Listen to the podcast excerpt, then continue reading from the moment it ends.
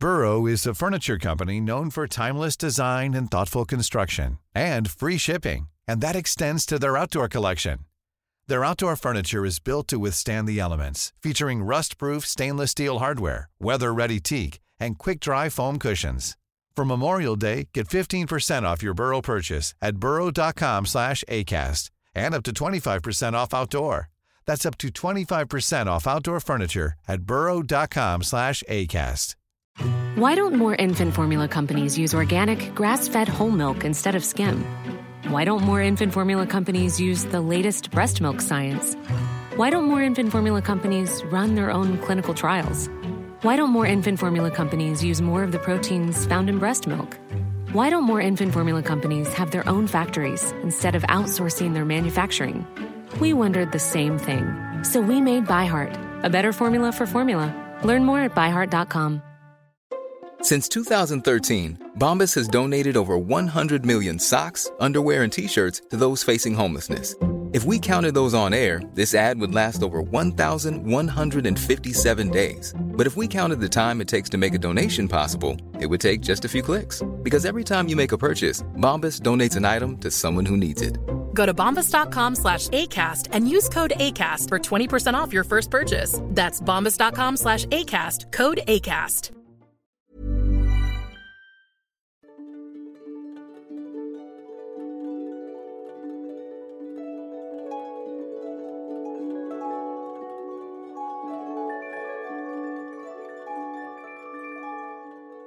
سلام.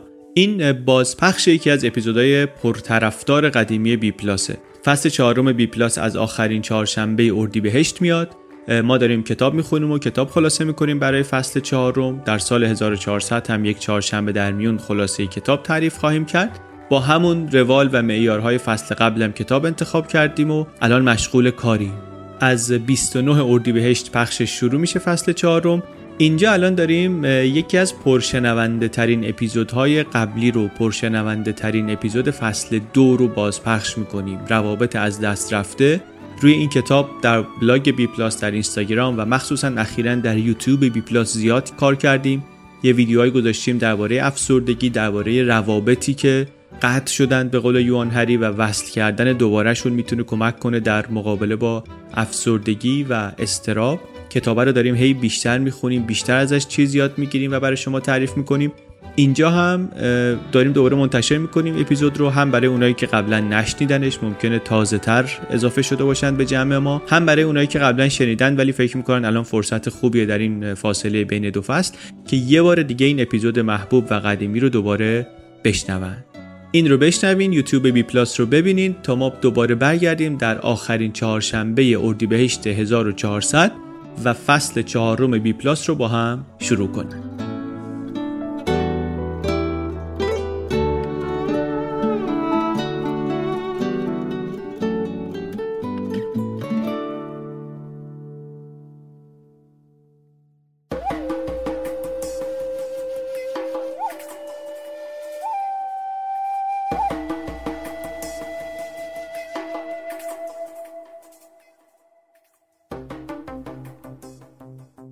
سلام. این اپیزود 36 م پادکست بی پلاسه و در اسفند 98 منتشر میشه. بی پلاس پادکستی که در هر اپیزودش ما یک کتاب غیر داستانی رو برای شما معرفی می‌کنیم. خلاصش رو واسه شما تعریف می‌کنیم.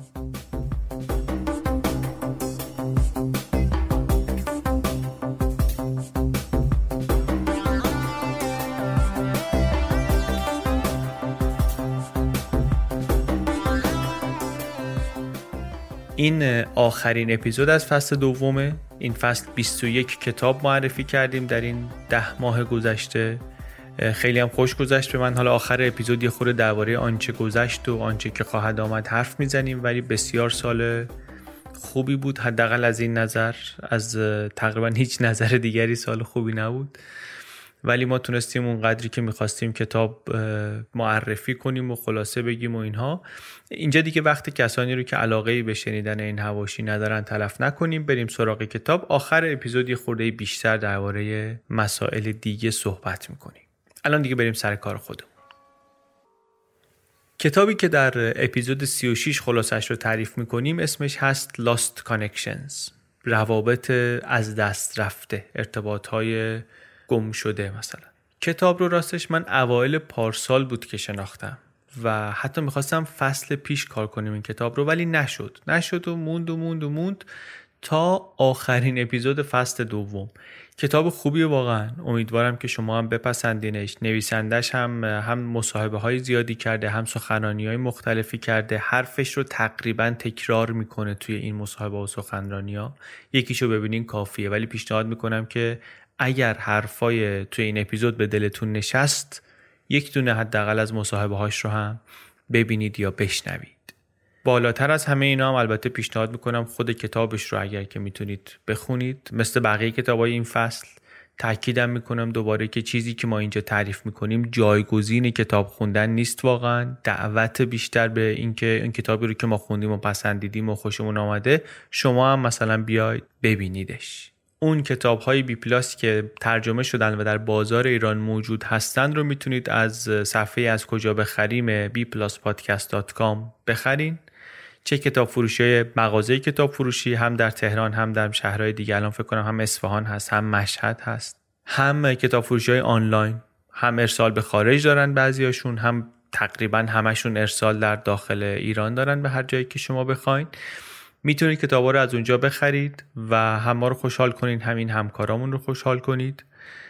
و در همون bpluspodcast.com پشتیبانی هم هست. کسانی که دوست داشته باشن علاقه داشته باشن پشتیبانی کاملا اختیاری بکنن از پادکست می‌تونن به ازای هر اپیزود یک دلار یا سه هزار تومن پشتیبان پادکست بی پلاس بشن. بریم دیگه سراغ کتاب Lost Connection. Uncovering the Real Causes of Depression and the Unexpected Solution. نوشته آقای یوان هری. امیدوارم درست گفته باشم اسمش خود تلفظ اسمش سخت.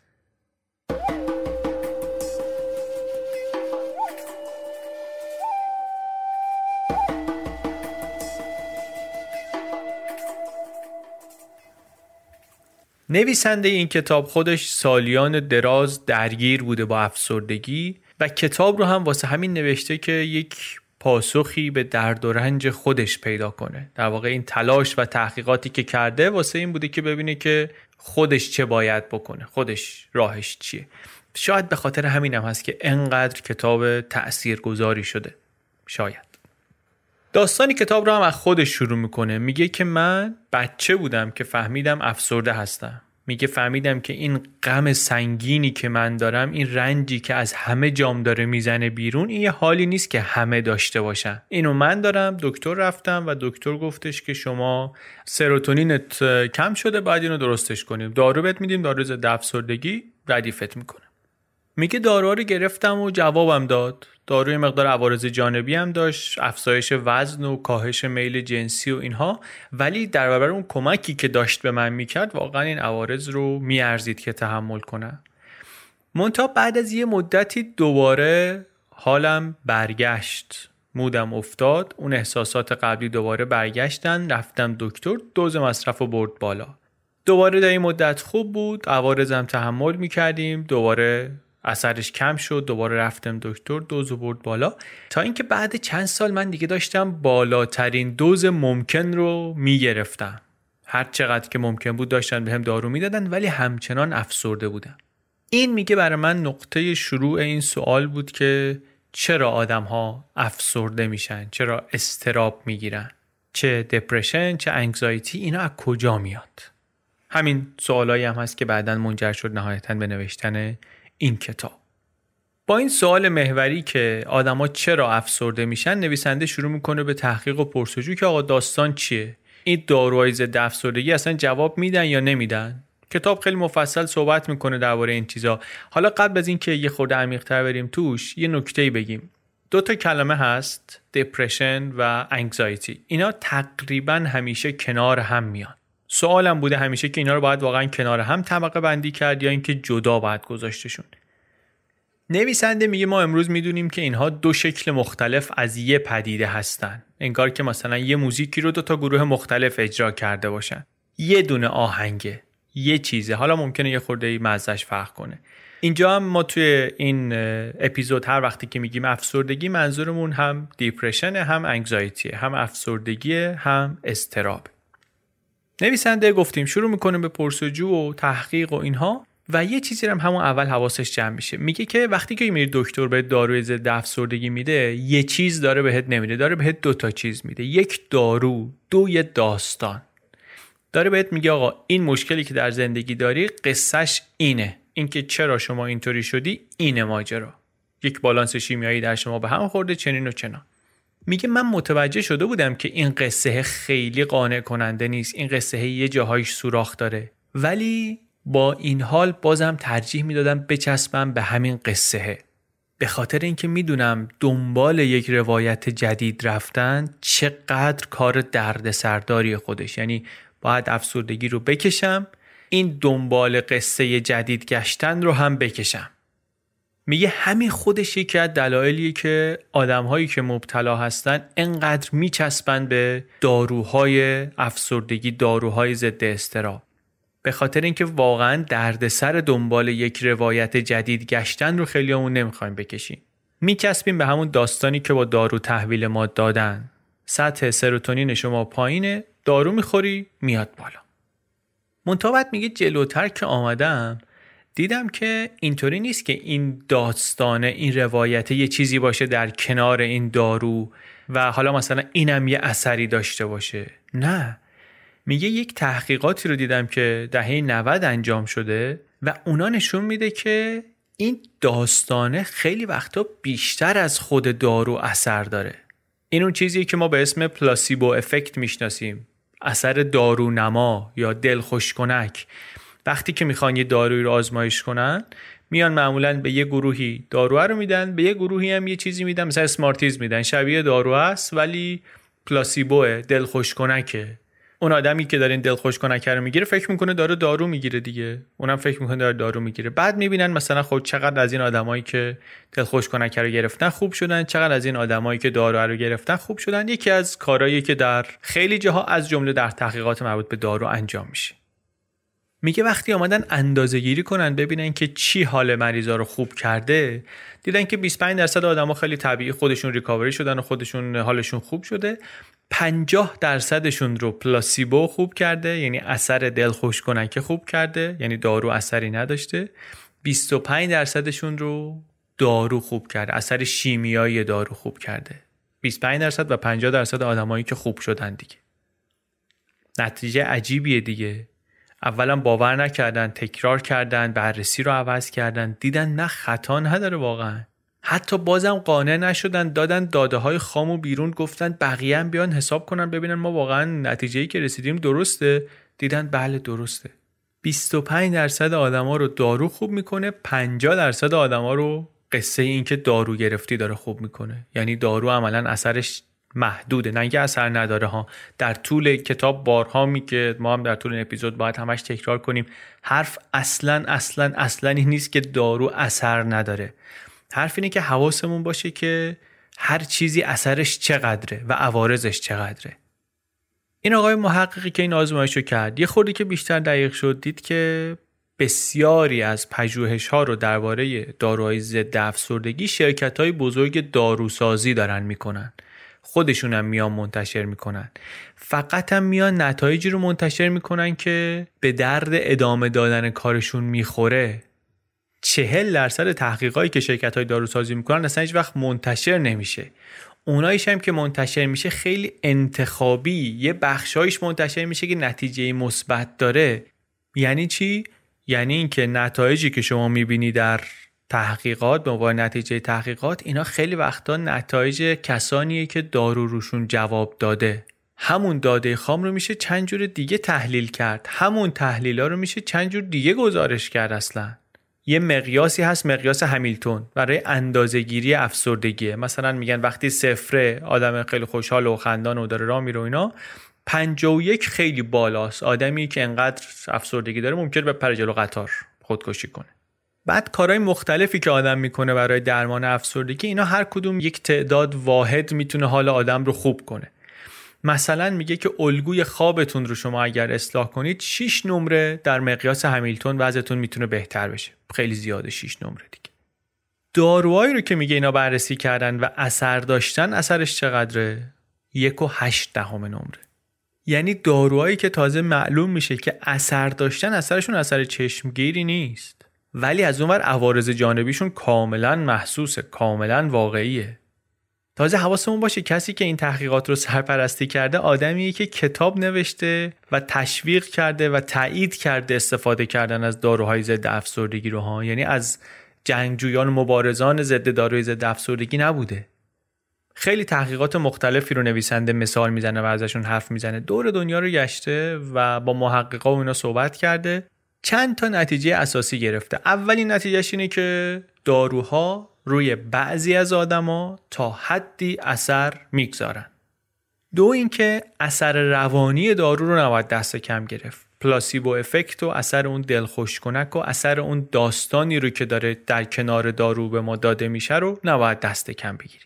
و سه اینکه این هیجان زیادی که وجود داره درباره داروهای ضد افسردگی این بخش زیادیش به این برمیگرده که تحقیقاتی که میاد بیرون و در معرض دید ما قرار می‌گیره اینا رو شرکت های دارویی انجام دادن عمدتا.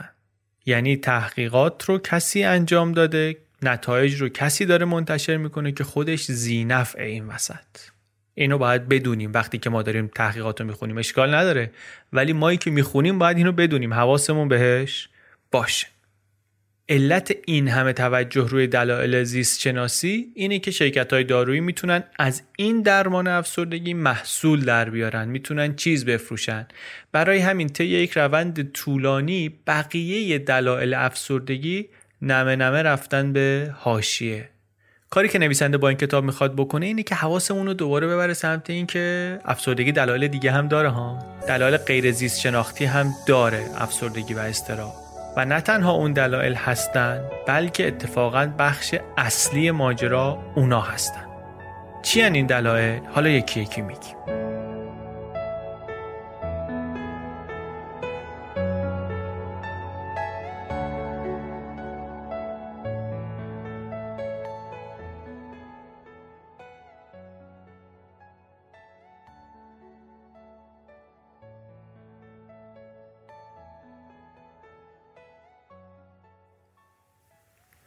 نه تا دلیل رو نویسنده توی کتاب لیست می‌کنه. میگه اینا دلایل افسردگی هستن. نه تا رابطه هستن نه تا ارتباط هستن که از دست رفتن. نه تا رابطه که قطع شدن. دونه دونه اینا رو میگه و دربارش هم حرفایی می‌زنه هم از تحقیقات مثال می‌زنه هم لطیف خاطره تعریف می‌کنه و کم کم اینا رو می‌تونه برای ما جا بندازه اینطوری. قبل اینکه ولی دلایلش رو بگیم یه بار دیگه بگیم که تأکید نویسنده باید اینو هی تکرار کرد. اینه که اولا همه این دلایل برای همه کسایی که درگیر افسردگی و استراب هستن صادق نیست. کتاب نمیگه که هر کسی که افسردگی داره حتما این نه تا مشکل رو داشته. یک. دو. کتاب نمیگه که داروهای ضد افسردگی جواب نمیدن یا اینکه افسردگی و استراب در هیچ کسی ریشه بیولوژیک نداره. چیزی که داره میگه اینه که دلایل زیست شناختی سر جای خودش داروها سر جای خودش ولی برای همه این همه ماجرا نیست. این یه بخش کوچکی از ماجراست. اگه کسی داره داروی ضد افسردگی مصرف می‌کنه طبق تجویز و دارو داره بهش کمک می‌کنه خیلی هم خوب خوش به حالش. میگه من نمی‌خوام کسی رو من کنم. نمی‌خوام به کسی بگم مثلا دارو تو مصرف نکن یا هرچی دارم یه داستان بزرگتری تعریف کنم و دارم سعی می‌کنم توجه ها رو جلب کنم مخصوصا برای کسایی که دارو براشون جواب نداده به اینکه دلایل دیگری هم وجود داره. خیلی هم کتاب رو خوب نوشته خودش هم کتاب رو این طرف اون طرف که معرفی می‌کنه بسیار جذاب معرفی می‌کنه. پر از داستان و ماجرا و خاطره از آدمای مختلفه و البته لابلاش پر از فکت و نقل قول از تحقیقات و این چیزها. و اما بریم سراغ نه تا ارتباطی که از دست دادیم نه رابطه ای که قطع شده. اولیش رابطه ماست با کار با معنی meaningful work. خیلی همون هستیم که صبح که می‌خوایم بریم سر کار مخصوصا صبح اول هفته شنبه یا دوشنبه پشتمون میلرزه واقعا. یه کسی که مخصوصا یه شغل ساده و تکراری داره یه کاری رو باید در طول روز مدام تکرار کنه و انتظاری که ازش هست فقط اینه که سر وقت بیاد سر وقت بره و تلاشش هیچ اثری در نتیجه کارش نداره. اصلا کسی متوجه نمیشه که این گوشه نشسته داره این کارا رو می‌کنه. این آدم هیچ احساس رضایتی نخواهد داشت به خاطر اینکه اثری جایی نداره که بود و نبودش فرقی نمی‌کنه که ممکنه خودش نتونه درست توضیح بده ولی این آدم نیاز داره که احساس مفید بودن بکنه مثل هر کس دیگری. مونتا از اون طرف هم همش به خودش میگه که باید برم خدا رو شکر کنم که همین کار رو هم دارم و خیلی هستن همینم ندارن. یعنی اون احساس نیاز به مفید بودن و مؤثر بودن و یه جور نقصی می‌بینه در وجود خودش که باید سرکوبش کنه. چطوری سرکوبش می‌کنه؟ با مواد. چجوری سرکوبش می‌کنه؟ با الکل. کار بیمعنی داغون می‌کنه آدم. کاری که شما هیچ اختیاری نداری توش کنترلی نداری تصمیمی نمی‌تونی بگیری. یه گروهی رو مثال می‌زنه میگه که توی اداره دولتی در انگلستان خیلی ردبندی سازمانی تشکیلات سازمانی خیلی سفت و سخت بود اونجا. میگه رفتن مطالعه کنن ببینن که مثلا سطح استراب و استرس اینجا چطوره. و فرضم این بود که آدمایی که در رده های بالاترن که تصمیمای خطیرتری باید بگیرن اینا استرس و استراب بیشتری دارن. کسی که مثلا تو بایگانی داره کار می‌کنه احتمالا باید ریلکس و راحت و اینا باشه. 18 هزار نفر رو میگه بررسی کردن دیدن نتیجه برعکسه. اونایی که پایین هستن اونایی که جایگاه شغلیشون پایین تره افسردگیشون بیشتره استرابشون بیشتره. بعد دقیق تر که شدن دیدن که فقط هم مسئله رده شغلی نیست حتی در رده شغلی ثابت. اون کسی که امکان تصمیم گیری بیشتری داره اون کسی که بیشتر می‌تونه نظراتش رو عملی کنه شرایط روانیش بهتره. یعنی استرس بالا لزوما مال اونی نیست که مسئولیتش زیاده. اتفاقا استرس خیلی وقتا مال اون کسیه که یه کار یک نواخت کسل کننده ای داره که هیچ مسئولیتی هم نداره هیچ کس هم اصلا متوجه حضورش اونجا نیست. انقدر بعد وقتای ماجرا بحرانی میگه رفتن سراغ محققی گفتن که آقا ما در اداره مالیات یه سری کارمندامون دارن خودکشی می‌کنن. کارمندایی که کارشون اینه که اظهارنامه های مالیاتی ملت رو بررسی کنن. خودکشی این بررس های مالیاتی غیر عادی بالا بود. رفتن و مصاحبه و تحقیق و اینور اونور دیدن که آره اینا میگن که ما صبح به صبح میایم سر کار یه کوهی از اظهارنامه جلومونه. همه روز رو کار می‌کنیم و شب که می‌خوایم بریم خونه این کوه کوچیک که نشده هیچ بزرگتر هم شده. همیشه کلی کار ریخته سر ما. همیشه هم عقبیم. هم که میشه تازه روز قصهمونه. به خاطر اینکه می‌دونیم فردا که بیایم یک کوه بزرگی دوباره جلومون هست. هرچی تلاش کنیم عقبیم. هیچ کنترلی روی کارمون نداریم. هیچ کی نمی‌فهمه ما داریم زیاد کار می‌کنیم کم کار می‌کنیم. هیچ تعادلی بین تلاشی که می‌کنیم و بازخوردی که از سیستم می‌گیریم وجود نداره. هیچی به هیچی. شما این شرایط کاری رو در نظر بگیریم بعد ببینید چقدر از جامعه دارن با یه چنین شرایطی دست و پنجه نرم می‌کنن. نویسنده از اون ورشون مثال می‌زنه. من از این طرف می‌تونم کلی مثال برعکس بزنم از فایده هایی که درگیر شدن با کار معنیدار داره برای زندگی آدم. کار معنیدار واقعا واسه هر کسی ممکنه تعریفش فرق کنه. یه کسی معنیدار بودن و در این می‌بینه که دیگران رو خوشحال کنه دیگران رو راضی کنه. ولی فکر می‌کنم هر کدومون اگه مقدار فکر کنیم بهش می‌فهمیم داریم درباره چی صحبت می‌کنیم. کار معنیدار رو می‌تونیم از کار بیمعنی تشخیص بدیم. فضیلت بالای کار معنیدار درست کردن برای دیگران. بسیارم لذت بخشه که برای آدمایی که دوستشون دارین کار معنیدار درست کنیم. یعنی کارآفرین باشیم به این معنی. نه برای اینکه ازش ثروتمند بشیم. برای ثروتمند شدن احتمالا راههای سریعتر و موثرتری وجود داره. ولی رضایت این کجا رضایت اون کجا؟ اگر دستتون می‌رسه دریغ نکنین. چه برای خودتون که واقعا ما قبل از هر چیزی برای خودمون مسئولیم؟ مسئول این هستیم که خودمون رو سفت و سالم نگه داریم. و چه برای دیگران؟ کار معنیدار درست کنیم. اولین چیزی که نویسنده میگه ما از دست دادیم و از جمله دلایلی که باعث استراب و افسردگی و اینها شده این رابطمون با کان معنی داره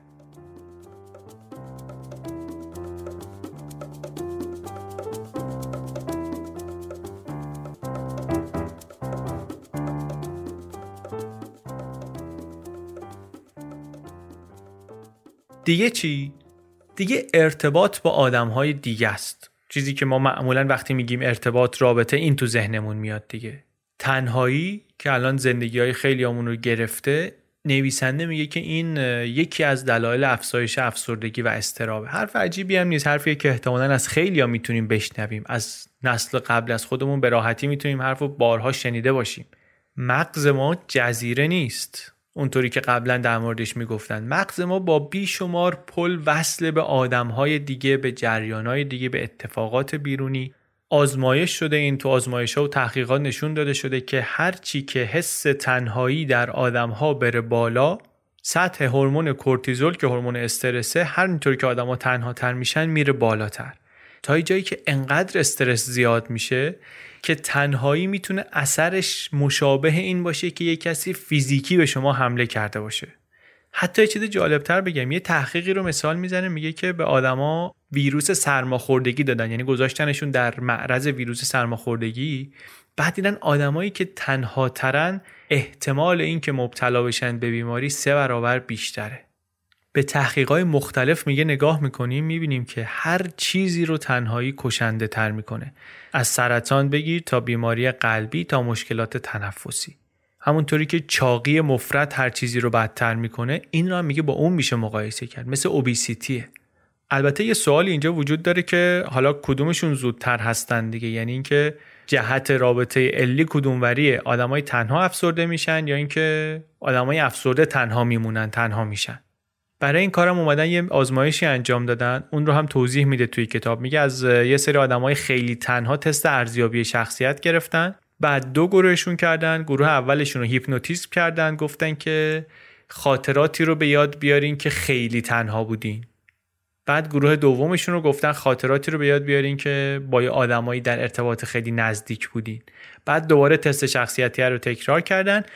فرضیه چی بود؟ فرضیه این بود که اگر تنها شدنشون به خاطر افسرده بودنشونه اینکه تنها تر بشن نباید افسرده ترشون کنه. یا اینکه برعکس اگر افسرده شدنشون به خاطر تنها بودنشونه حالا حس تنهاییشون رو که زیاد می‌کنیم حس افسردگیشون هم باید بیشتر بشه. از این آزمایش هم نتیجه که گرفته شد واقعا کلیدی بود. میگفتش که آدمایی که حس تنهایی بیشتری رو تجربه کردن بیشتر افسرده میشن تا آدمایی که حس ارتباط بیشتری رو تجربه کردن. یعنی فقط این نیست که افسردگی باعث تنهایی آدم بشه نه تنهایی منجر به افسردگی هم میشه.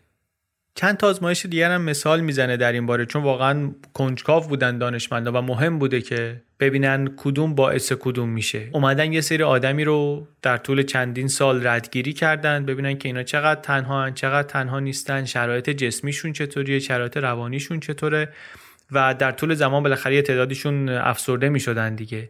سوالی که وجود داشت این بود که اول تنها میشن یا اول افسرده میشن؟ پنج سال که تحقیق کردن معلوم شد که در اغلب موارد تنهایی مقدمه بر افسردگی. یعنی آدم اول تنها میشه بعد این منجر میشه به حس ناامیدی و غم عمیق و, بعد افسردگی. اثر هم اثر بزرگیه اثر معنیداری قشنگ اون وسط. تنهایی اثرش روی افسرده شدن خیلی بزرگه. حالا اگه این مطلب براتون جا افتاد اینو بشنوی یه استادی در هاروارد میگه چند ساله داره روند تغییرات روابط اجتماعی رو ثبت می‌کنه. یعنی می‌خواد ببینه که روابط اجتماعی ما چطوری داره تغییر می‌کنه. کم میشه زیاد میشه اینجور چیزا. میزانش رو داره ثبت می‌کنه. روابط اجتماعی هم یعنی چی؟ کارهای ورزشی گروهی کارهای دست جمعی معاشرت مهمونی همه این چیزا. چند دهه همه این روابط اجتماعی در حال سقوط بودن دیگه. از 1985 تا 94 میگه مشارکت فعالانه در سازمان های اجتماعی 45 درصد افت کرد. این عدد اگه براتون خیلی مفهوم نداره این مثاله رو گوش کنید. میگه که یه سوالی هست سوال استانداردیه می‌پرسن از آدما که چند نفر در زندگیتون دارین که اینا مطمئن هستن اینا رازدار شما هستن چند نفر دارین که شرایطتون اگه بحرانی بشه می‌تونین بهشون زنگ بزنین یا خبر خوب اگه داشته باشین می‌تونین بهتون بدین. این عدد چند نفر رو دارین؟ این عدد واسه شما چنده؟ میگه این عدد قبلا سه بود. الان این عدد شده صفر. نه اینکه میانگینش شده صفر ها میانگینش که نمی‌تونه صفر بشه. ولی شایع ترین جواب شده صفر. بیشتر آدما عددی که انتخاب می‌کنن صفره. می‌دونین یعنی چی دیگه؟ یعنی در روز گرفتاری در مواقع بحران هیچ کس رو ندارم برم باهاش حرف بزنم. جواب بسیاری از مردم به این سوال اینه. همه اون مقدماتی که گفتیم که تنهایی مهمه تنهایی مهمه برای این بود که اینو بگیم. وقتی هیچ کس رو نداری خب وقتی انقدر آدم ها تنها هستن با اون پشتوانه تحقیقاتی که اولش گفتیم خب مشخصی که این ارتباط از دست رفته هم یکی از دلایل اساسی افسردگیه.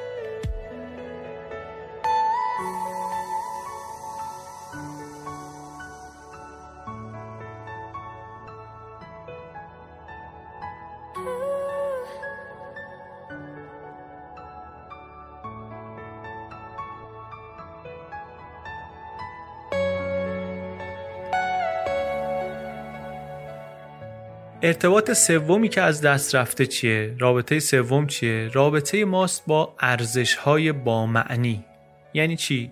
میگه دیدی مثلا ساندویچ فروشی که زیاد میره همش برگر می‌خوره سوسیس می‌خوره چیپس می‌خوره اینا میگیم جانک فود داره می‌خوره همش آشغال غذا داره می‌خوره بدنش رو پر می‌کنه با جانک فود میگه ما مغزمون رو هم داریم با ارزش های آشغالی با جانک ولیو پر می‌کنیم جانک ولیو یعنی چی؟ جانک ولیو اون چیزیه که تبلیغات تو ذهن ما میریزه و ذهنمون رو پر می‌کنه. کاری که تبلیغات می‌کنه اینه که مدام به ما حس ارزش بودن میده حس ناقص بودن میده. تصادفی هم نیست که اینطوریه. آگاهانه تبلیغات اینطوری درست میشه که بیننده حس کنه که اگه فلان چیز رو نداشته باشه زندگیش یه جاش میلنگه. نه اینکه فقط میلنگه اصلا ارزشه یعنی این کالا رو این محصول و این لباس و این تلفن و این کامپیوتر و این گجت و اینو اگر نداری اصلا چه انتظاری داری که خوشحال باشی خوشبخت باشی؟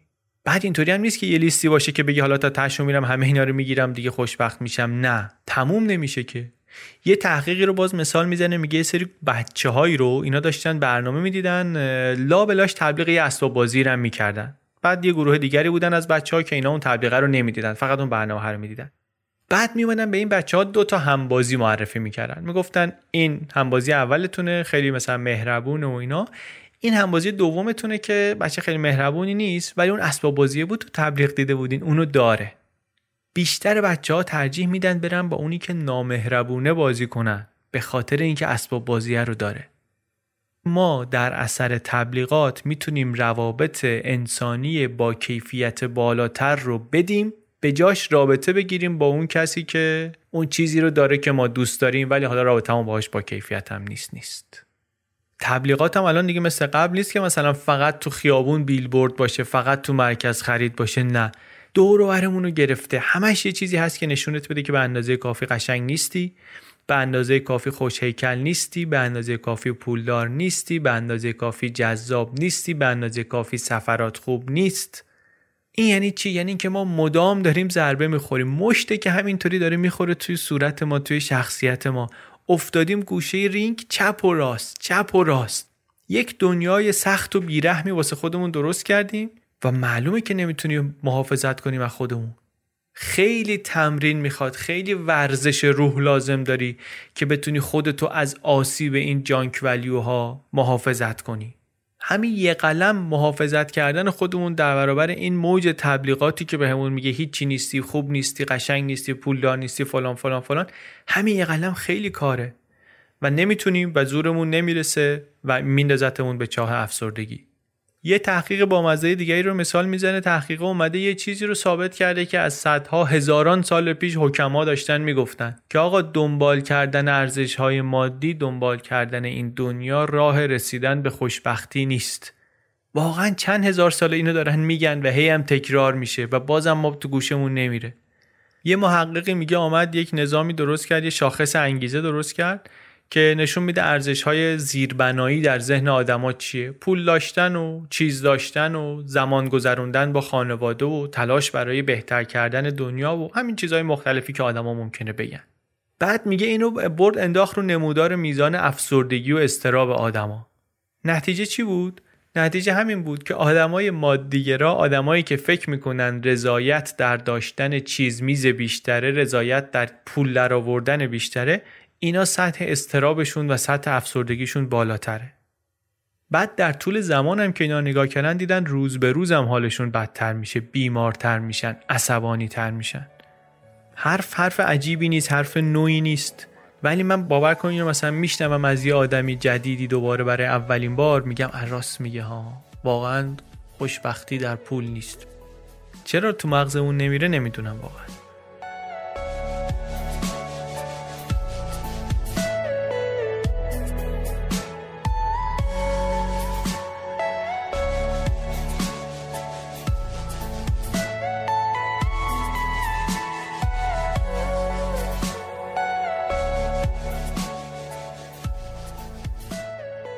مورد چهار رومی که نویسنده میگه. حالا اینا رو آخر پادکست من یه بار تند از روش میگم نه تا رو. بعدا هم سعی می‌کنیم توی پستایی که می‌گذاریم نه تاشو یه جا جمع کنیم بگیم. ارتباطات از دست رفته Lost Connection اینا دونه دونش چی بود؟ سه تاشو گفتیم چهارمیش چی؟ چهارمیش ارتباط با آسیب دوران کودکیه. این یه ماجرای تلخی هم داره. میگه داشتن یه پروژه تحقیقاتی اجرا می‌کردن برای درمان چاقی مفرط. پروژه خیلی مهمی هم بود. دست محققین هم کاملا باز چون تحقیقات دیگه به نتیجه ای نرسیده بود. این آقای محقق یه کار ساده ای کرد. گفتش که آقا به آدما انقدر هیچی نمیدیم که برگردن به وزن عادی. طبیعتا کنترل شده و در حدی که حالا اون موقع می‌تونستن یه رژیمی بهشون دادن که پروتئین توش هست آب هست املاح هست ویتامین هست ولی غذا نمی‌تونن بخورن. خیلی هم عالی جواب داد. میگه یه سری خانمایی بودن اینا از در مطب نمی‌تونستن اولش بیان تو. ولی در پایان این رژیم رسیدن به وزن عادی و بعد ولی یه اتفاقی افتاد. آدمایی که بیشترین کاهش وزن رو داشتن افسردگی های خیلی شدید گرفتن یا استراب ها خشم های خیلی وحشتناک بروز دادن. بعد دیدن که خیلی هاشون هم فرار می‌کنن میرن میفتن شروع می‌کنن به دوباره فست فود خوردن و دوباره سریع چاق شدن. میگه این آقا اومد شروع کرد بررسی کردن و حرف زدن با اینا.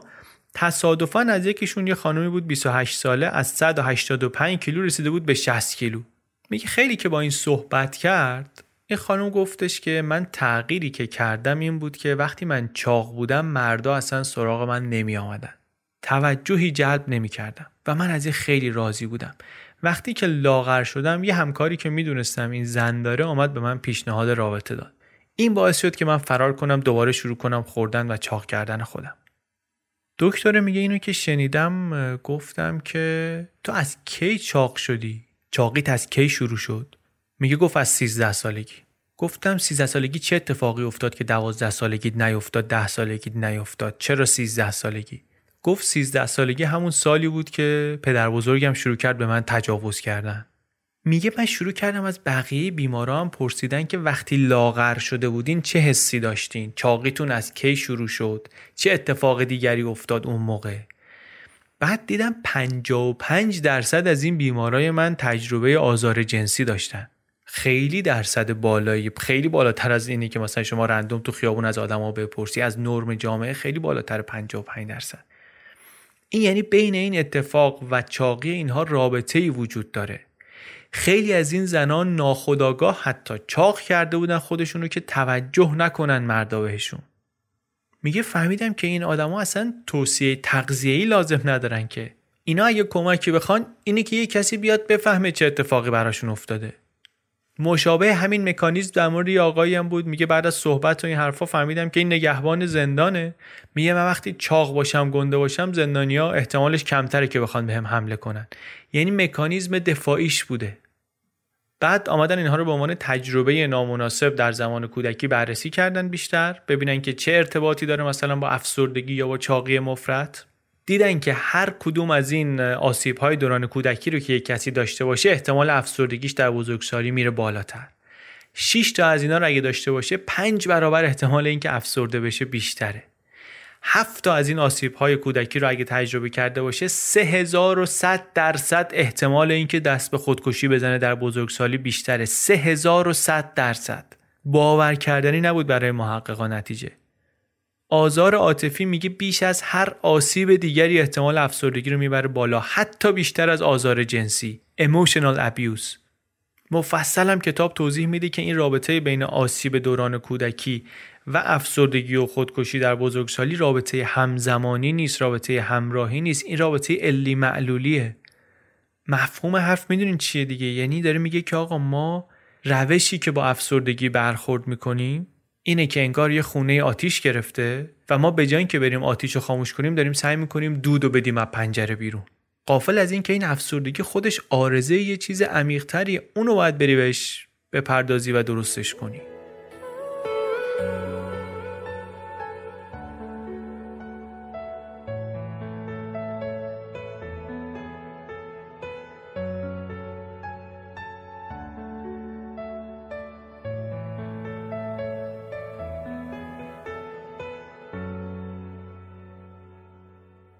مورد پنجمی که نویسنده ازش حرف می‌زنه ارتباط با جایگاه اجتماعی و با احترام. یعنی چی؟ یک دانشمندی رو ازش حرف می‌زنه اینجا به نام آقای رابرت ساپولسکی. آقای ساپولسکی رو واقعا ما بارها خواستیم تو بی پلاس ازش حرف بزنیم هر بار به بهانه ای نشده. امیدوارم که یه کتابی ازش کار کنیم یه روزی. ایشون داشت روی بابون ها تحقیق می‌کرد. بابون ها خیلی سلسله مراتب سفت و سختی دارن. سلسله مراتب نراشون هم از ماده ها جداست. ماده ها جایگاه اجتماعیشون رو از مادرشون به ارث می‌برن. نرهاشون یه سری کشتی با هم می‌گیرن در دوران بلوغ. اونجا معلوم میشه که کی چه کار است و اینها. یکی از سوالایی که آقای ساپولسکی داشت این بود که جایگاه اجتماعی بابون چه تأثیری داره روی شرایط جسمی و سلامتیش؟ مثالی که از اون اداره دولتی در انگلستان زدیم یادمونه دیگه. می‌گفتیم آدمی که بالاتر در سلسله مراتب تصور اون اینی که باید استرسش بیشتر باشه پایینی ها راحت تر باشن ولی اینطوری نبود برعکس بود. بابونا هم الگوشون همین بود. هرچی بابونه سلسله مراتب اجتماعی پایین تر بود هورمون استرسش بالاتر بود و شرایط جسمی و رفتاریش بدتر بود.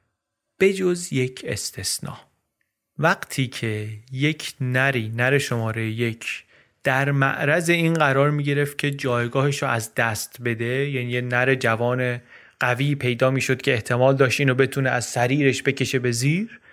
اون وقت سطح استرس این نره هم می‌زد بالا. به اندازه همین پایینه می‌رفت بالا.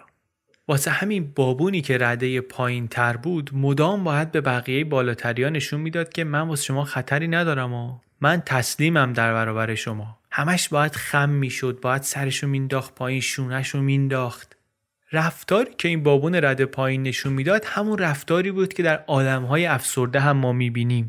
نویسنده میگه این به خاطر اینه که بخش بسیار زیادی از ما الان هر روز در معرض این فشار هستیم که داریم رانده میشیم به سمت پایین.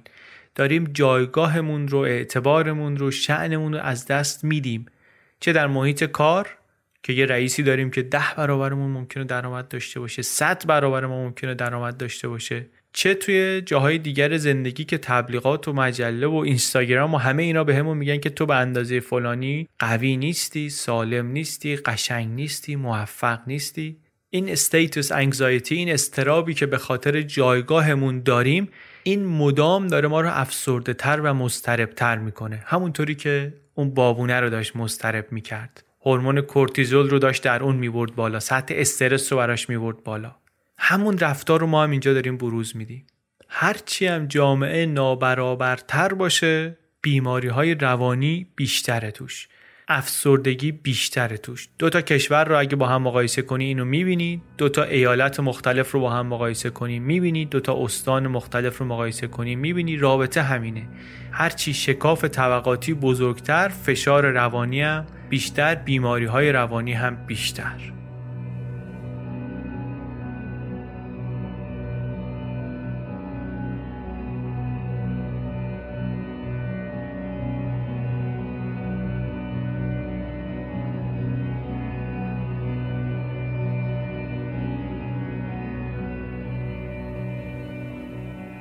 یه رابطه دیگری رو که کتاب میگه از دست دادیم و به همون ضربه زده حلمون داده به سمت افسردگی رابطه با طبیعته.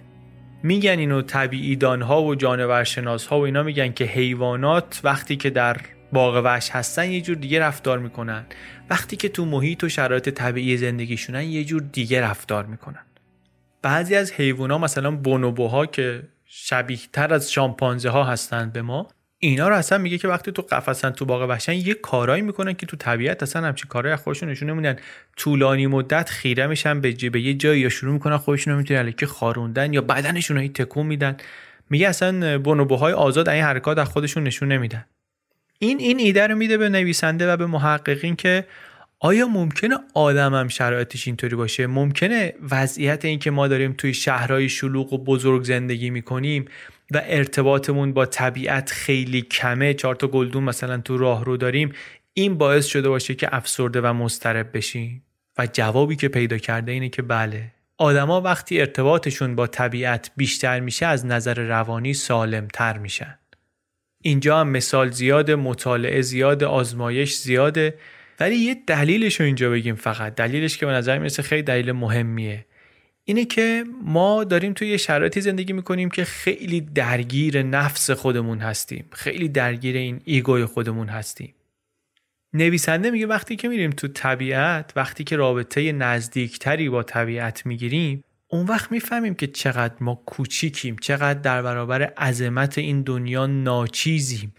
این حس حل شدن در عظمت طبیعت این شگفتی باعث میشه یه بخشی از اون فشاری رو که روی نفسمون وارد میشه تخلیه کنیم. یه خورده بتونیم آروم کنیم یه خورده بتونیم رام کنیم نفسمون رو. اینم بازی که از اون چیزایی که من خودم دست اول شخصا تجربه کردم. ارتباط گرفتن با طبیعت واقعا برای روان آدم خوبه. برای جسم آدمم خوبه بیشتر وقتا ولی برای روان آدمم خوبه. ارتباط دیگری که نویسنده از قطع شدنش حرف می‌زنه ارتباط با یک آینده مطمئنه. میگه من فهمیدم که وقتی افسرده میشم خیلی کوته بین میشم. آینده رو نمی‌تونم تجسم کنم. مثل یه آدمی که خیلی درد داره تو بهش نمی‌تونی بگی مثلا آقا بیا به پس فردا فکر کن. نه این الان تمام ذهنش تمام انرژیش معطوف این دردیه که در لحظه داره. میگه دیدم که آدمایی هم که خیلی شدید افسرده هستن همین طوری میشن. دیدیم بعضیا از افسردگی که میان بیرون انگار درکشون از زمان دوباره داره تازه گسترده میشه می‌تونن به آینده فکر کنن. نه اینکه بخوان مثلا برنامه بچینن نقشه بکشن اینها تازه اصلا دوباره می‌تونن آینده رو تصور کنن. این هم از نتایج افسردگیه. همین که بعضی وقتا می‌تونه نتیجهش افسردگی باشه. وقتی که ما نمی‌تونیم از یک آینده خودمون رو مطمئن کنیم. مثالی که اینجا نویسنده نمی‌زنه درباره بازار کار امروزه. میگه با مخصوصا با گسترش اینترنت این گیگ اکانومی که درست شده گیگ ورکرها آدمایی که اصلا قراردادی هم ندارن خیلی هاشون حالا یه کاری از این ور پیش میاد می‌کنن بعد دوباره کار دیگه پیش نمیاد معلوم نیست حالا دفعه بعد کارفرمات کیه ماه دیگه پول از کجا می‌خوای بگیری. این باعث شده که امنیت شغلی آدما از بین بره.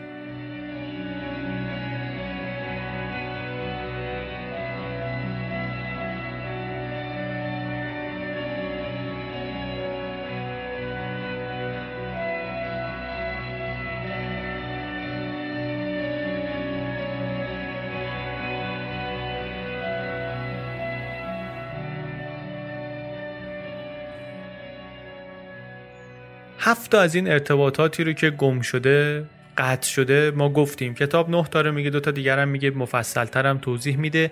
همین هفتارم واقعا با کلی شاهد و مثال و هم داستان هم تحقیق محکمش می‌کنه تو مغز. مثل بتون سفتش می‌کنه. ما دیگه هم جزئیات اونا رو نمیگیم همین دوتای آخرش رو نمیگیم. ارجاع میدیم شما رو به کتاب.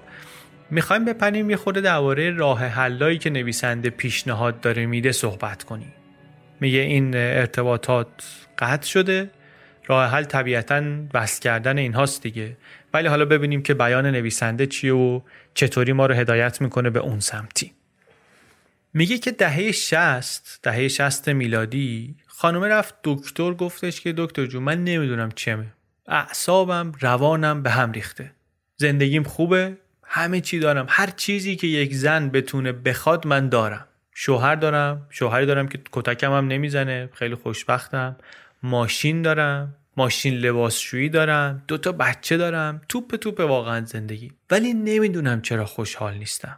دکترم می‌گفت شما راست میگه همه چی داری و اینا. این که خوشحال نیستی لابد یه چیزی هست. بیا این دوا رو بگیر این والیوم رو بگیر. برو اینو بخور و خوب میشی. اون خانومه نمی‌دونست چشه. اون دکترم احتمالا نمی‌دونست چشه. ولی ما الان می‌دونیم اون چش بود. درسته که شما ممکنه که به استاندارد فرهنگی اون روز همه چی داشته باشی ولی واقعا که این همه اون چیزی نیست که یه زن می‌تونه داشته باشه که استاندارد فرهنگی روزه که غلطه. شوهری که کتکم نمی‌زنه و ماشین و ماشین لباسشویی اینا که نشد همه زندگی که شما احتیاج به کار معنیدار داری احتیاج به ارتباط معنیدار داری احتیاج به آینده داری احتیاج به همه این چیزهای دیگری داری که اینجا صحبتشو کردیم. لازم داری به عنوان یه آدم هدف داشته باشی. لازم داری که یه کاری بکنی که به سمت اون هدف ببرتت. حالا امروز هم همینه. شما ممکنه با یکی صحبت کنی بگی من همه چی دارم. زندگیم عالیه کارم عالیه ماشینم فلان سفر اینطوری میرم ولی حالم خرابه. بعد باش صحبت می‌کنی می‌بینی که خوش شما میگه همه چی دارم و اینا. میشه بگی چی داری دقیقا؟ میگه آره یه کاری دارم عالی تو اون شرکت اسمی دارم کار می‌کنم صبح تا شب میرم کار می‌کنم ماشینم فلان سفرم فلان. بعد متوجه میشی که خب مغزش پر شده از این جانک ولیوها. این چیزایی که داری که به درد نمی‌خوره که این چیزایی که داری که قرار نیست خوشحالت کنه که. یه قصه ای تو مغزت داری یه قصه ای از خوشبختی تو مغزت داری که غلطه. و خودتو داری با اون قصه میسنجی و فکر می‌کنی که خب بالاخره من کمابیش رسیدم دیگه دارم این چیزایی رو که باید داشته باشم. پس چرا حالم ناخوشه؟ بابا قصه غلطه. این نیست که یه اشکالی در تو باشه یک تعادل شیمیایی به هم خورده باشه بری اینو درستش کنی. اصلا اون نسخه ای که دستت غلطه اون مقصدی که تو نقشه بهت نشون میدن غلطه. هر چقدر حالا تو بهش نزدیک باشی این دلیل نمیشه که حالت خوب باشه که. شغلت اداست مسافرتت اداست ماشینت اداست لباست اداست معاشرتت اداست. کاری که نویسنده میگه ما باید بکنیم اینه که مفهومی رو که از داروی ضد افسردگی توی ذهنمون داریم اینو بستش بدیم گسترشش بدیم. داروی ضد افسردگی فقط این قرصی نیست که به ما میدن. اگه ما داریم میگیم این نه تا ارتباط وقتی از دست برن باعث افسردگی میشن خود دواشم اینه که این چیزها رو درست کنیم. میگه یه کشاورز کامبوجی داشت کار می‌کرد. رفت رو مین پاشو از دست داد بعد دچار افسردگی شد به خاطر اینکه نمی‌تونست مثل قبل کارشو بکنه. شرایط مالیش هم به هم ریخته امنیت ذهنیش هم از بین رفته امنیت اقتصادیش هم از بین رفته. حالا خاطره انفجار رو هم داره. دوای افسردگی این قرص نیست. دوای افسردگی این, این بود که اطرافیانش جمع شدن واسش یه گاو خریدن. حالا دیگه به اینکه کشاورزی کنه ما میساد از گاوه نگهداری می‌کرد. کاری که در این شرایط جسمی تازه ازش برمیآمد. بعد شرایط مالیش هم پایدار شد و کم کم افسردگیش رو هم پشت سر گذاشت. گاو بود داروی ضد افسردگی این آقا. بعضی از این راه حلایی که وجود داره حالا توی کتاب توی بخشایش دونه دونه اینا رو در موردشون صحبت می‌کنه. بعضیاشون شخصی هن. تلاش شخصی می‌خوان. ولی بعضیاشون هم یک تغییرات اجتماعی لازم داره. بعضی تغییرات ساختاری بزرگ اجتماعی اقتصادی لازم داره. ولی اون شخصیاشو حداقل میشه خود جدیتر و بیشتر بهش فکر کرد دم دستیتر مثلا اون ارتباط با طبیعت اینو با یه تلاش فردی یا با یه تلاش خانوادگی میشه تصحیحش کرد یا میشه بهبودش داد. حالا شرایط کار رو عوض کردن ممکنه واقعا در دسترس همه نباشه. هرچند اون رو هم یه مثالای جالبی می‌زنه. یک زوجی رو مثال می‌زنه در بالتیمور اگه اشتباه نکنم. میگه که خانم یه کار اداری داشت از اینایی که واقعا کارش هم دوست ندارن. صبح اول هفته واقعا عذاب بود براش که پاشه بره سر کار. آقا هم توی کارگاه دوچرخه سازی کار می‌کرد. زندگی ساده و جمع و جوری و منتها خانمه واقعا ناراحت در عذاب بود از کارش. آقا هم وضع کاریش سخت مدام تحت فشار و این روی شرایط روانیشون تأثیر میذاشت. روی شرایط روانی جفتشون و خانوادهشون تأثیر میذاشت. شغل مردم اینطوریه که قراردادی نداره ثبات شغلی نداره مرخصی و بیمه و اینا خبری نیست. مرخصی مثلا میدن بهش ولی اگه رئیس دلش بخواد بهش مرخصی بده. بعد یه سری همکاراشو جمع می‌کنه و صحبت می‌کنن و میگن که آقا ما بریم به این سابکارمون بگیم که آقا این وضعش نشد. به ما درست قرارداد ببند. حقوقمون رو زیاد کن. مثلا اونایی که کم حقوقشون به بقیه برسه مزایای شغلی ما رو بده. از این حرفا. کارفرمایی شروع می‌کنه چرک بازی و تهدید حقوقی و بازی سیاسی و این حرفا و وکیل میارم و سعی می‌کنه ساکتشون کنه و بعدم یه سری کارگر ارزون میاره میگه که اصلا شما نمی‌خواید من اینا رو می‌گیرم. اینجا کارگرا فکر می‌کنن که آقا ما اصلا واسه خودمون رو مچله این بابا کردیم؟ کارو داریم ما می‌کنیم. این که نقشی نداره اینجا که. این اصلا قبل ما داره نون می‌خوره. بریم واسه خودمون یه کارگاه تاونی ایجاد کنیم.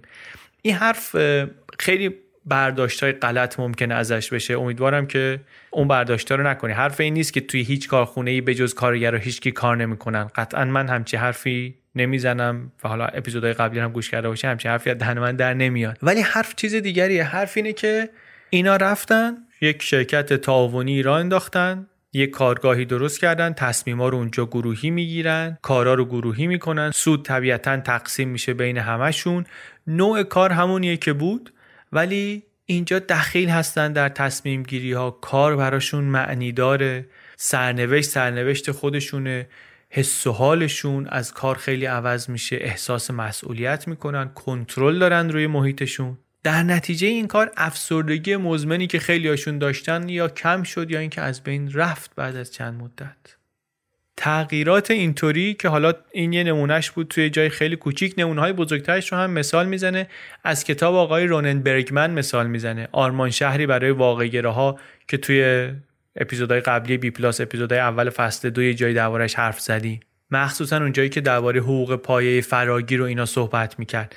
میگه واقعا یکی از راه های مقابله با افسردگی می‌تونه چنین تغییراتی باشه. اون تغییرات البته دیگه سطحش خیلی بزرگتر از یه نفر و دو نفره. ولی راه ممکنه این باشه در سطح جامعه. نویسنده میگه اگه نگاه کنیم ببینیم درباره ریشه های زیست شناختی افسردگی و استراب چقدر تحقیق شده خیلی تحقیقات زیاده. انقدر زیاده که آشیانه هواپیما رو میگه می‌تونی باهاش پر کنی. بعد میگه اگه بریم دنبال این که ببینیم واسه ریشه های جامعه شناختی و روان شناختی افسردگی چقدر تحقیق انجام شده اینا اونقدی نیست. اینا رو می‌تونی بریزی توی هواپیما. نهایتا یه هواپیما رو پر می‌کنه. و اگه بریم دنبال تحقیقات درباره راه حلای موضوع دیگه یه هواپیمای اسباب بازی هم میشه باهاش پر کرد. یعنی ما عملا هیچی نمی‌دونیم که عوامل اجتماعی و روانی افسردگی و استراب چطور میشه مدیریت کرد چطور میشه کنترل کرد یا اصلاح کرد. این اون جاییه که باید بیشتر بهش توجه کنیم. این داستانی که ما درباره افسردگی بلدیم داستانی که یادمون دادن زیادی ساده شده. افسردگی اینه یک عدم تعادل شیمیایی به وجود آمده اینم درمانشه.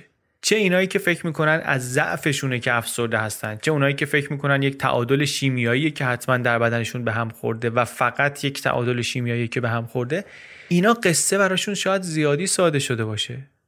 ادعای نویسنده اینه که بر اساس تحقیقاتی که داره نقل می‌کنه که بله اینا چیزهای بیولوژیک هستن که می‌تونن ما رو نسبت به این عوامل حساس تر کنن. ولی دلیل واقعی افسردگی و استراب این شکل زندگیه که واسه خودمون درست کردیم. مخصوصا در این نه المانی که نویسنده در زندگی امروز ما شناسایی کرده و من واقعا فکر می‌کنم که شنونده های این پادکست ممکنه کم و زیاد رد پای چند تا از اینا رو تو زندگی خودشون پیدا کنن همونطوری که من پیدا کردم. حرف نویسنده اینه که میگه آقا شمایی که افسرده شدی یه ماشینی نیستی که یه جات خراب شده باشه. شما یه آدمی هستی که نیازهایی داره که بهش پاسخ داده نشده به درستی. این دوتا شکل تعریف مسئله خیلی با هم فرق می‌کنن و همین تعریف های مختلف ما رو نتیجتا میرسونن به راه های متفاوتی برای حل کردن مسئله. ما همونطور که آب لازم داریم غذا لازم داریم هوا لازم داریم روح و روانمونم یه چیزایی لازم داره. لازم داره که هدف داشته باشه. لازم داره که کار معنیدار بکنه. لازم داریم که حس کنیم دیده میشیم. قدرمون رو می‌دونن. اختیار عمل داریم. آینده داریم. فرهنگ امروزمون متاسفانه یه طوری شده که خیلی از این نیازهای روحی رو داره ازمون دریغ می‌کنه. و اینه که باعث گرفتاری ماست. درست کردنش هم ممکنه حالا از اینجا شروع بشه از همین جاهایی که کتاب میگه شروع بشه ممکنه از جای دیگری شروع بشه. ولی راستش به نظرم با دونستن این چیزها درباره افسردگی و عوامل افسردگی ما مجهزتر میشیم برای مقابله باهاش و آماده تر میشیم برای اینکه شرایط رو هم برای خودمون و هم برای کسانی که دوستشون داریم یک مقدار بهتر کنیم.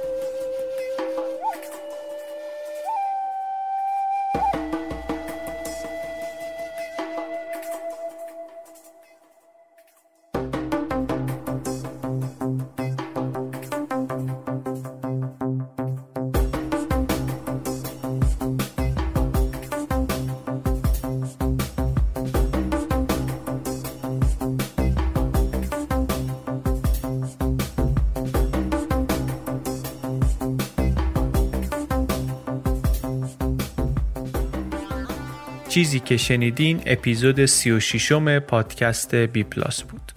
این آخرین اپیزود از فصل دوم بی پلاس رو من علی بندری به کمک عباس سیدین و امید صدیق فر درست کردیم. خلاصه کتاب Lost Connections رو شنیدین. روابط از دست رفته. ارتباط های از دست رفته. کتاب رو ما خیلی دوست داشتیم خیلی پسندیدیم. من خودم ازش خیلی چیز یاد گرفتم. عباسم خیلی پسندیده بود کتاب و یادمون باشه این کتاب و کتاب های اینطوری. اینا اصلا اینطوری نیستن که همه حرفاشون درست باشه. هیچ کتابی احتمالا همه حرفاش درست نیست. هیچ کس کامل نیست به قول بیلی وایلدر. داریم زندگی می‌کنیم دست و پا می‌زنیم هر از گاهی چهار تا نکته ای که در این مسیر سخت یاد گرفتیم یا مثلا به دردمون خورده رو با هم تبادل می‌کنیم یا داشته اون رو به هم نشون میدیم. به این کتاب ها و پادکست و اینا من راستش اینطوری نگاه می‌کنم. یه سری کتابی خوندیم یه چیزایی توش بوده به دردمون خورده خوشمون اومده میایم واسه شما هم تعریف می‌کنیم. شما هم شاید خوشتون بیاد برید کتابا رو بخونید. قطعا بین شنونده های هر اپیزود کلی آدم هستن که بیشتر از من می‌فهمن بهتر از من بلدن. و توی چیزهایی که ما اینجا میگیم به احتمال خیلی زیاد اشتباه هست خطا هست چه در نقل حرف نویسنده ها که حالا ما خیلی سعی می‌کنیم امانتدارهای خوبی باشیم براشون و چه در خود فکر و حرف نویسنده بالاخره امکان خطا همه جا هست از تذکرات و اشکالگیری ها و راهنمایی ها و دعواها و انتقادات و پیشنهادات و همه ارتباطاتی که با ما برقرار می‌کنید خیلی خیلی ممنونیم. این جواب ندادن یا دیر جواب دادن ما از بیتوجهی یا خدای نکرده بیادبی ما نیست. میخونیمتون ولی فکر می‌کنیم که بهتره که وقت و امکانات محدودمون رو صرف کار و صرف ساختن کنیم. اون چیزها رو می‌خونیم و توجه بهش می‌کنیم و سعی می‌کنیم که اگر اشکالی بوده دفعه بعد تکرارش نکنیم. خبرنامه بی پلاس رو دریابین لطفا. هر شمارش یک مروریه و یادآوریه برای اپیزودی که قبلا شنیدیم و خیلی وقتا یه زاویه تازه ای باز می‌کنه. یه حرف جدیدی می‌زنه درباره یا نویسنده کتابی که ازش حرف زدیم یا یکی از ایده هاش یا نقدایی که بهش هست. یکی از این چیزها رو می‌ذاره جلومون و محتوای تکمیلی خیلی قشنگ و مفیدیه برای پادکست. تعداد قابل توجهی دارن میگیرنش. ما رفتار خواننده هاش رو که می‌بینیم واقعا لذت می‌بریم. قشنگ داره خونده میشه.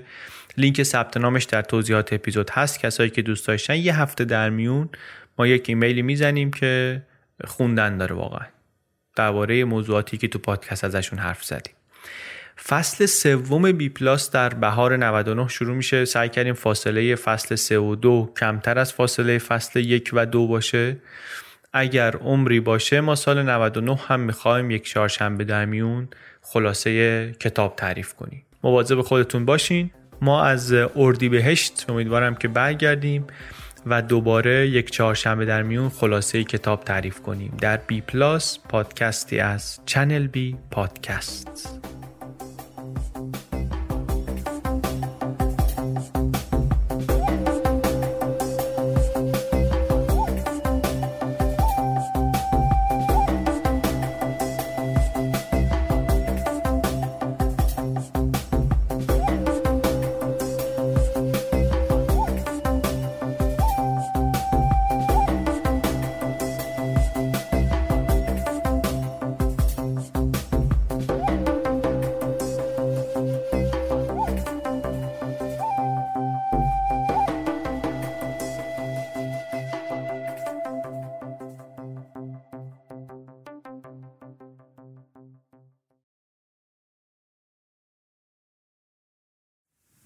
امیدوارم که این اپیزود رو پسندیده باشین. همونطوری که اول اپیزود هم گفتم ما یوتیوب بی پلاس رو هم فعالتر کردیم. یعنی من دیدم که یک کتابایی رو که توی پادکست کار کردیم من دوست دارم یا لازم دارم که دوباره برم سراغشون یا با یه سوال مشخصتر یه جای کتاب رو می‌خوام دوباره بخونم ازش کمک بگیرم. بعد گفتم که بیام چیزایی رو که اینطوری پیدا می‌کنم مرتب بگم در یه ویدیوهای کوتاه ده دقیقه‌ای بذارم در یوتیوب بی پلاس.